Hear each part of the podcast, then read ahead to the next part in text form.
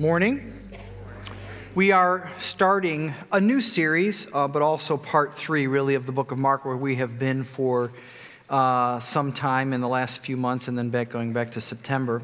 So, Gospel Mark part three, but it's titled The Jesus Revolution, as it says on the cover of your bulletin. Last handful of chapters in Mark's Gospel. Now, the word revolution as uh, most of us would, I think, say, has a wide range of meaning, right? I mean, you can use it in a lot of different ways. The most obvious way, or the first way that comes to mind, I think, for most of us, is political revolution. And, you know, uh, we don't have to look very far in our day. Uh, almost, I don't even know what's on the cover of the paper today, but it's probably something on there about some area in the world, maybe even in our own country, in a manner of speaking, where there's some sense of revolution so that we're very familiar with that idea, but it comes all the way down to things that are very small as well.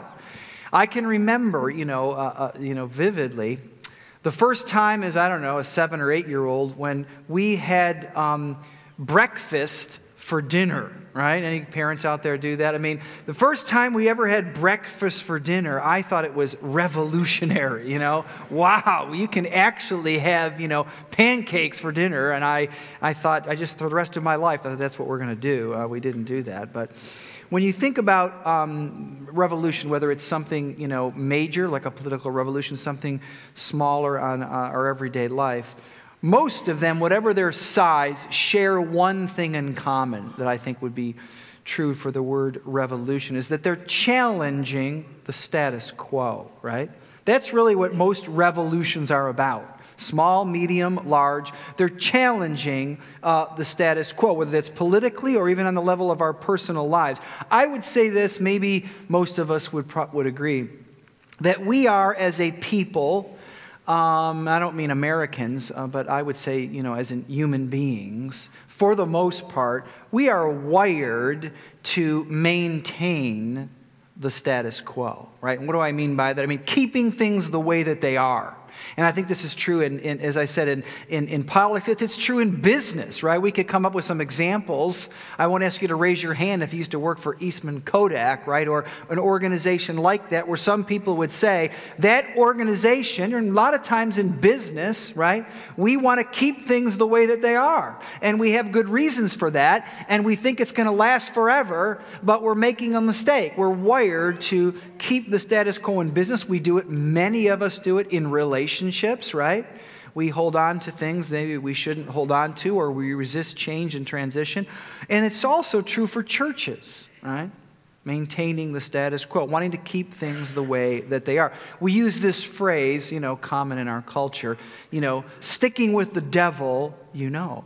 I've never said that to you. And what that essentially means is this it means that we, we stay with something in a relationship, you know, in a particular strategy in business. I mean, you fill in the blank, could be anything. We stick with it, not because it's working so well, not because it's such a, you know, eh, we're so excited about it, not because it, it's, it's bringing a level of satisfaction, but because sticking with that is a, is, is a more uh, a, a choice for us, a more likely choice for us, a more acceptable choice for us than being willing to risk change in an unknown future, right? We stay with the devil we know. And some of us do that, you know, in, in areas of our lives, our careers, our, our, our marriage. I'm not talking about getting out of your marriage. I'm talking about being willing to risk changes in relationships. But we stick with them, uh, you know, forever, right? Because we are afraid of change, right? But to be in a relationship with Jesus, back to my point here in this series, whether it's on the personal level or on the church level, uh, you have to move in, in the other direction, right? I don't know how you could read the Gospels, which we've been looking at for these months, and not appreciate that Jesus Christ is going to challenge the status quo in your life if you're going to stay in a relationship with Him. Jesus Christ is going to challenge the status quo in the life of the church if we want to do what it is that God wants us to do. To be in a relationship with Jesus means to move in the other direction. And we look at the ending of the book of Mark, where we are for these six weeks.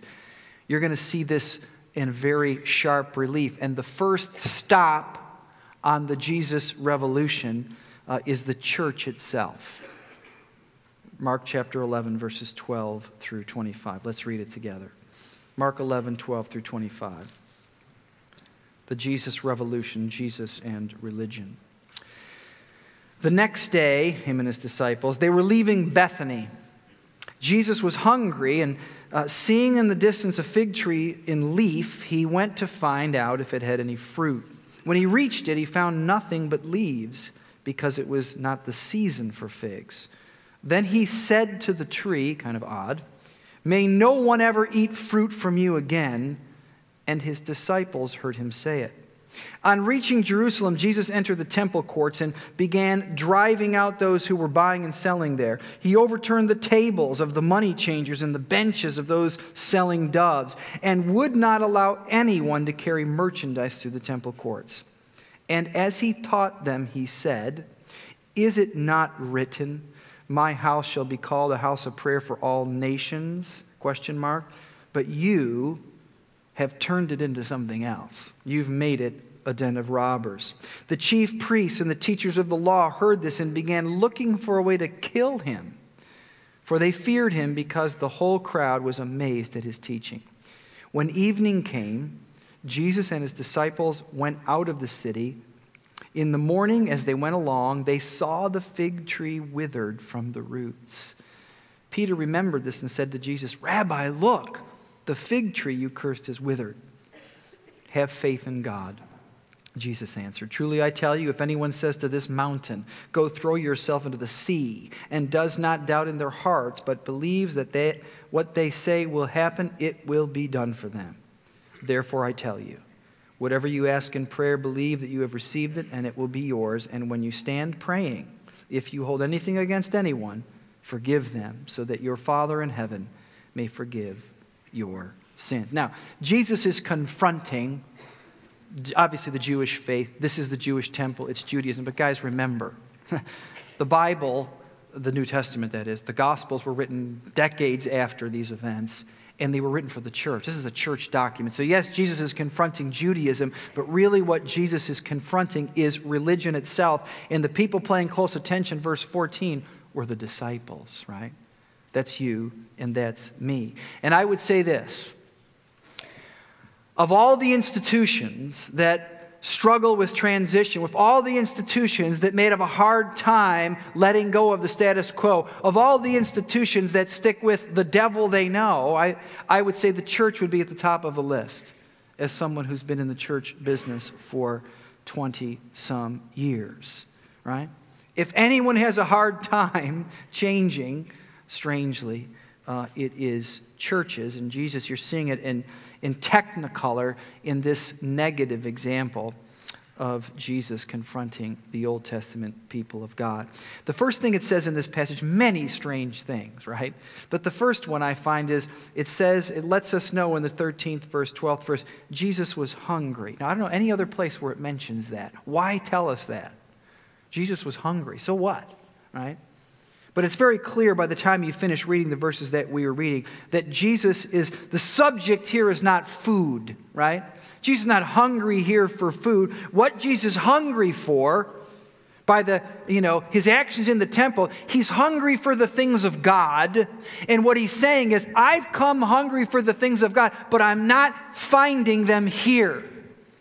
And this little, you know, um, parable of sorts or the, the, the, cursing of the fig tree becomes a parable. And the, let, me, let me give you the punchline fruitless tree, fruitless church, fruitless temple, right? That's what he's saying. Jesus is hungry. He said in John chapter 4, similar story, the disciples want to get him something to eat. And Jesus says, You don't get it. My food is to do the will of God. That's the most important thing for me. That's what wakes me up in the morning. That's what gets me out of the bed. That's what I'm really hungry for. And that's what you ought to be hungry for, Jesus saying, because it's the only thing that's ever going to bring satisfaction in life is if you commit yourself uh, to the will of God. It's the only thing that will satisfy. So the first point that Jesus is teaching his disciples, verse 14, is this we need to get hungry for the things of God? Are you hungry for the things of God?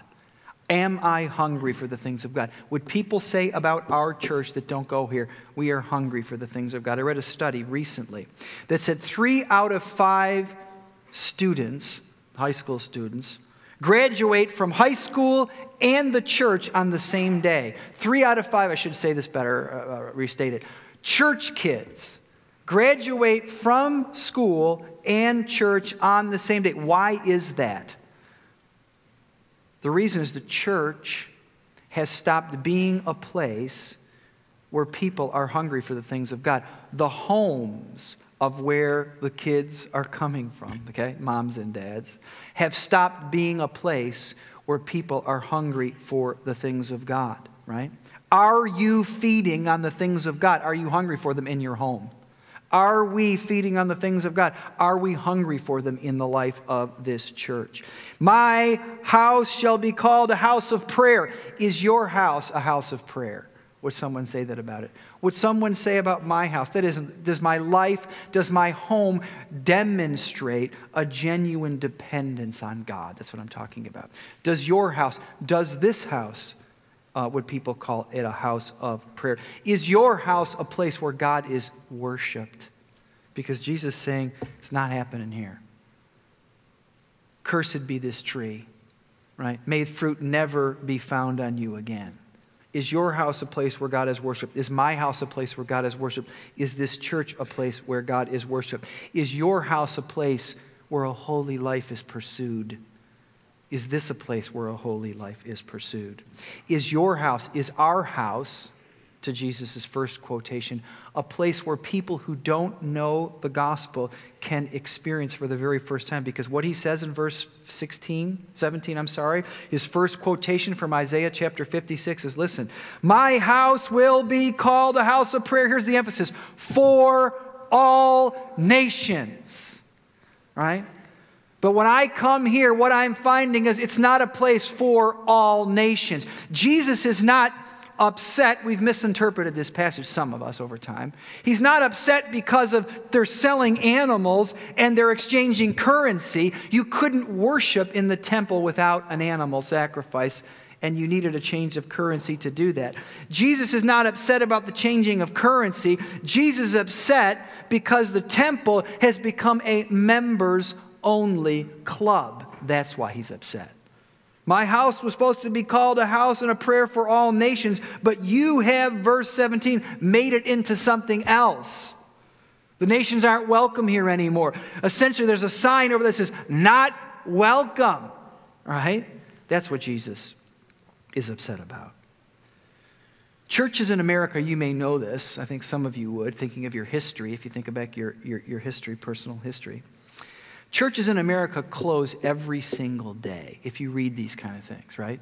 There are, there's a small uh, section of churches that are growing in America. I'm talking about Christian churches. All the other ones, you know, dozens of them, are not, and they're closing every single day. Why are they closing? They're not closing because they're not cool. That's not why they're closing. They're closing because the people in them are no longer hungry for the things of God. That's why they're closing because there are people in them, including leadership, which is where this message comes to, that is Jesus is speaking here, who, who are, whose commitment to hold on to the past is more important than making sacrifices for the future, right? That's what happens. And little by little, day by day, year by year, the church stops becoming fruitful and it becomes irrelevant, which is what's happening across our country. Jesus is not cleansing the temple, by the way. We call this the cleansing of the temple, but make no mistake, he's closing it down. They didn't want to kill him, verse 18, because he was a better speaker than the speakers that normally speak there. They wanted to kill him because they understood he was pulling the plug. That's why they wanted to kill him, right? Number one, we need to get hungry for the things of God. The second thing, that by way of warning uh, to these disciples, verse 14, to us is we need to stop pretending to be, some of us, believers, right? That's what Jesus is really saying here. Stop pretending that you're believers. The second quotation, and there's two quotations in verse 17. The first one's from Isaiah 56. Read it carefully. I would encourage you to, the whole chapter. The second one, you have made it a den of robbers, is from the book of Jeremiah. But let me tell you what he's not saying. All right? We're, we're, sometimes we're so casual and quick to make a judgment. And we say, well, I know what he's doing here. What he's doing here is this they're selling stuff in the temple, the outer court, the court of the Gentiles. They're selling sacrifices. They're exchanging the temple tax. They're getting the right currency. Jesus is saying, listen, don't sell books in the lobby of the church. Don't sell CDs in the lobby of the church. Stop selling, you know, donuts in the outside of the church. I've heard that message before. The church is becoming a, you know, a, a, a don't have a bookstore because we're making money. Seems like that's what he's saying. That's not what he's saying. Jesus here is not talking at all about, he's not attacking commerce, he's attacking the hypocrisy of those who are leading, right? Prove that to me, Pastor. Let me do that to you. The, the 17th verse, robbing God, comes out of a passage from Jeremiah where the prophet Jeremiah is speaking to the leaders four or five hundred years earlier who were at the temple. And they had this false security in the temple.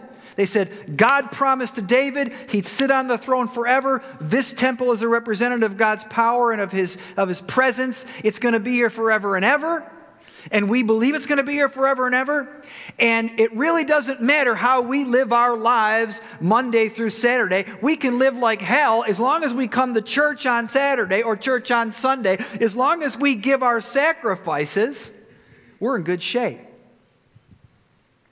And the prophet Jeremiah says, or the Lord says through the prophet Jeremiah, you got it all wrong. You got it all wrong. It's almost the same message. He said, as a matter of fact, before, uh, uh, you know, a, a few more uh, uh seasons of crops come up, this beautiful temple that you've become so confident, it's going to be burned to the ground. And it was. But listen to Jeremiah's words. This is where Jesus gets his words. Jeremiah 7. You can turn there or listen. Hear the word of the Lord, all you people of Judah who come through these gates, doors of the church, to worship to the Lord. Verse 9. This is what Jesus is quoting. Will you steal, right?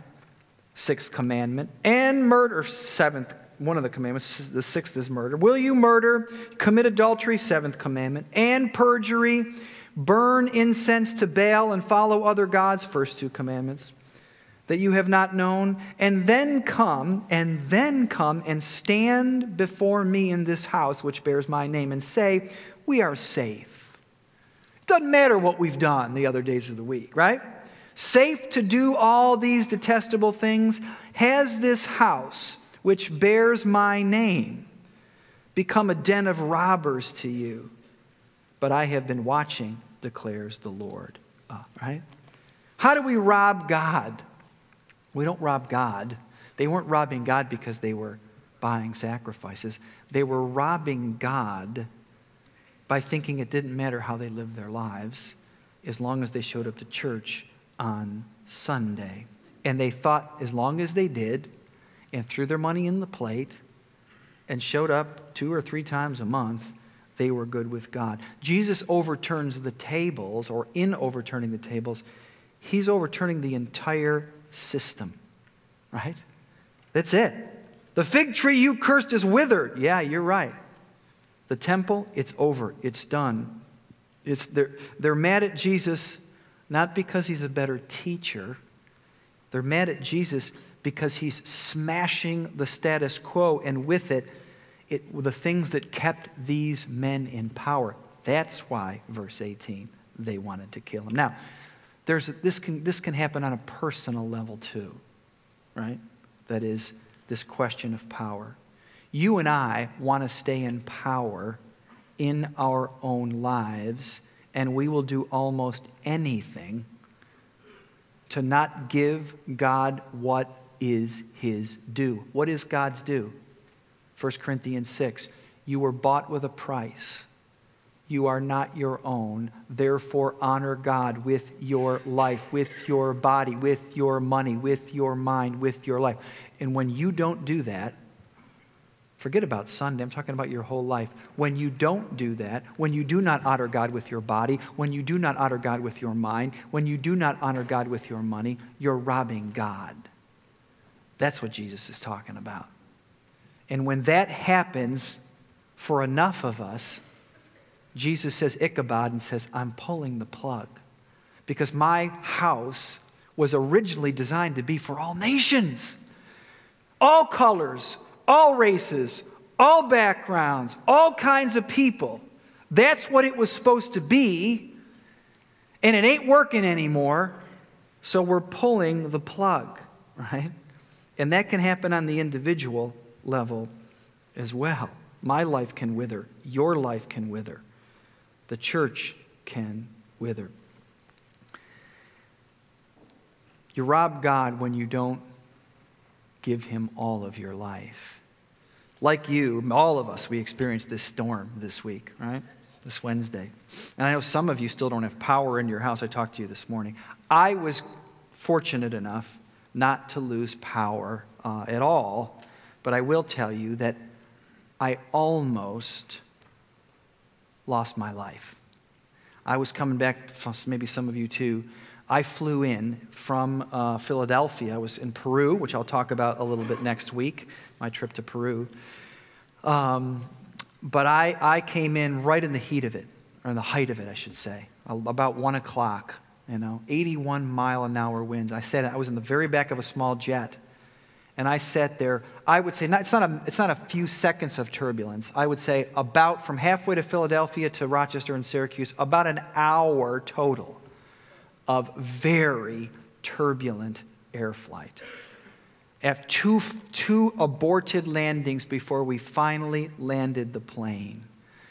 And I, am someone who loves to fly. I'd fly almost anywhere instead of drive. And let me tell you something. You ne- all of us could lose our life at any day, we know that, right? But there's a few times in life where you actually know, right? You're about to lose your life, right? Because of, you know, you know, a diagnosis or or you can, you know, the car's coming at you or whatever. This was one of those times for me. And I, I had some time, you know, within that hour where I'm telling you, here I'm a, a pastor and, you know, a, a, Christian and, right, I should be, you know, I'm good to go, you know, let's, uh, you know, uh, I, I, I spent most of that hour really, you know, just, just praying very hard. Uh, you say, for the people on that plane, not so much. You know, you know I mean, maybe a minute or two, okay? But I, I was really just praying. I mean, I literally thought this could, not for sure, this could be the end. And I, I, but I made it, obviously, and I, I, was texting with a friend of mine on the bus home. They bus, we ended up in Syracuse. And this friend who knows me well said, Let me ask you a question.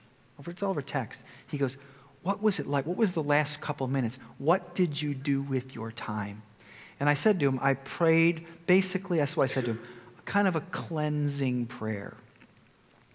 And he texts back, this is a funny thing about text, right? He texts back and he says, cleansing? Question mark, exclamation point, question mark, exclamation point, question mark. Like, tell all, I won't tell anybody, you know? What, what's the big secret sin that, you know, uh, that you've been holding back? Cleansing. And I said to him, it wasn't a secret sin. I said it was more like a, a letting go, I said, of the things that I said most preoccupy me. And I, he, he said, What are those? And I said, The church, you know, pastor, right? My performance, generally speaking and I said a few, you know, unmet desires in my life. Those are the three things I said. And I said it was as if I was saying, God, take me before you take me, right? That was my prayer. And I think anything short of that is what Jesus is talking about here, right? That's what it means to rob God.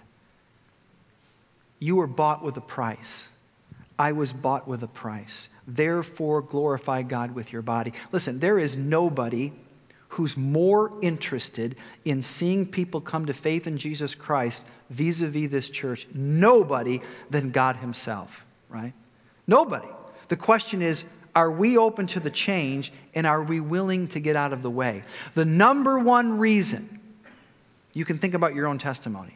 The number one reason that people, probably all of you, if not most of you, came to faith in Jesus Christ, but the, most, the number one reason they, they've done studies for 100 years, as long as they've been doing this, why people will come to a church like this is not the music, it's not the preaching, it's not the coffee. That's not the number one reason by a country mile. The number one reason people may come to your home for a dinner conversation or come to a church service like this one is the quality of the relationship of the person who invites them. That's the reason.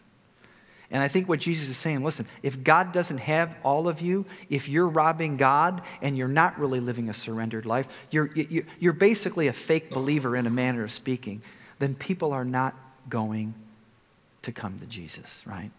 And if the church as a whole becomes like that, if we become so committed to the status quo, whether it's keeping things the way we like them or keeping our lives at a half um, surrender to God, then Jesus at some point just says, let's pull the plug. Right? He said to this tree, May there never be fruit on you again. Right? That can happen. Let me tell you something. It's happening to churches all over this country now. Read books on this. It's not hypothetical. And it can happen in individual lives, it can happen in my life, it can happen in your life. Is our church, here's the question, a place where today's spiritually hungry can meet God?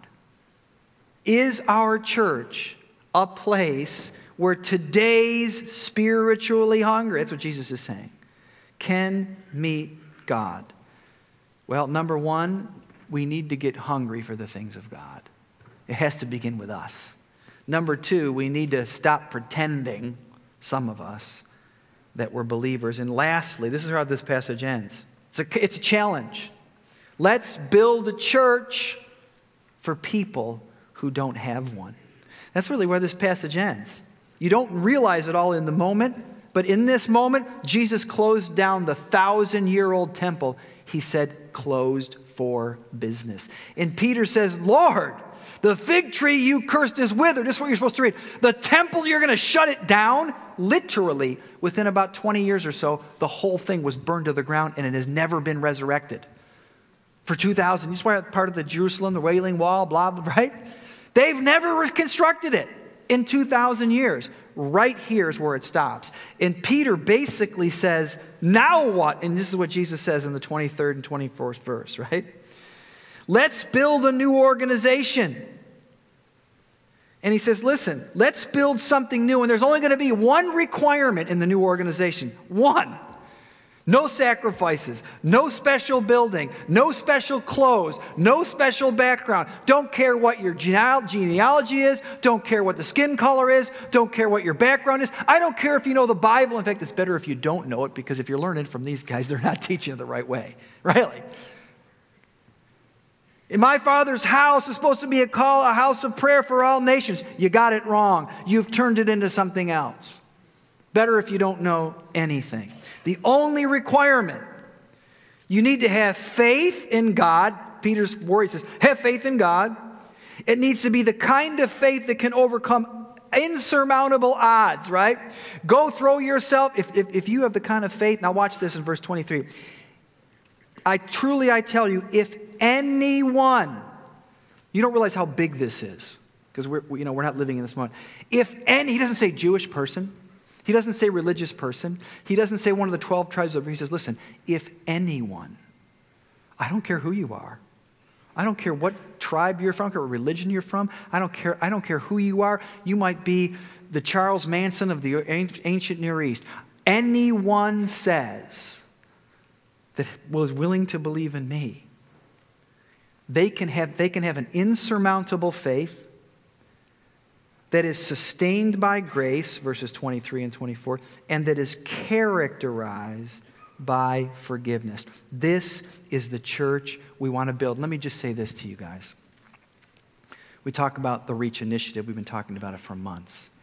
The REACH initiative is not a capital campaign, it's essentially a commitment or a recommitment of wanting to be this kind of church in our community for the next season of its development. That's basically what it is, right? Do we want to be a kind of church where today's spiritually hungry can meet God, or do we want to simply stay comfortable, stay okay, keep things the way that they are, um, and ride this thing out? That's really what it's all about. Back of your bulletin, right? In what ways is God calling us to change as a church? This is a warning, right? The Jesus Revolution is about starting a different kind of organization. What are some of the things to think about, even from this passage, very quickly? What does this passage say to us? Number one, it begins with us in this room, right? It's about our own faith commitment. Are you hungry? Listen, if you're not hungry for the things of God, right? Why would my neighbor want to come to church? Why would they want to care? If they look at my life and say, You're not really hungry, right? You're robbing God, right, Ben? You're just someone who wants to, you know, you know, pay your temple tax, but you don't live any different, right? I'll do all these detestable practices and I'll just show up on church. No wonder people don't want to come to church, right? So it has to begin with us. We need to get hungry for the things of God. What does that mean practically? You know, on average, right now, you've heard, I think Pete might have said this last week, or I've said it before.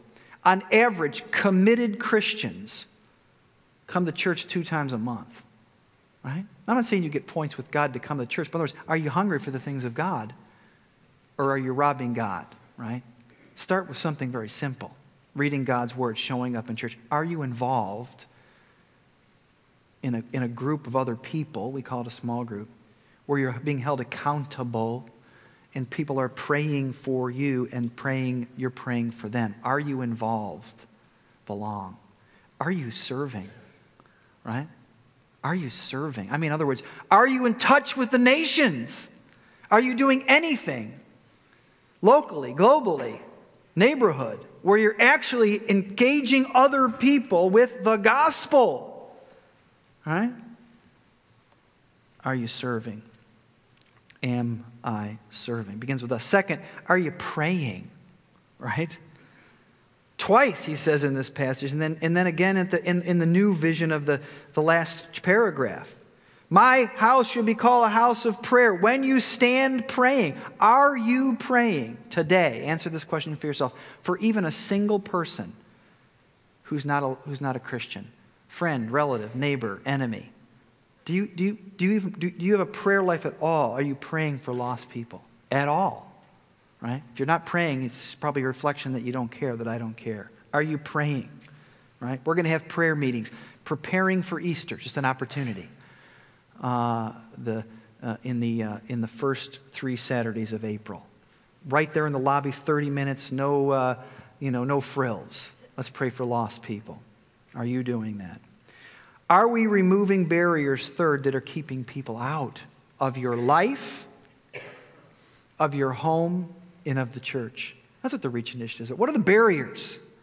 What's keeping people out of asking me, be always ready to give an answer to anyone who asks you about the hope that's within? When's the last time someone, your neighbor, your friend, your, your, your cube mate, your office mate, asked you anything about Jesus Christ, about your faith, about your decisions?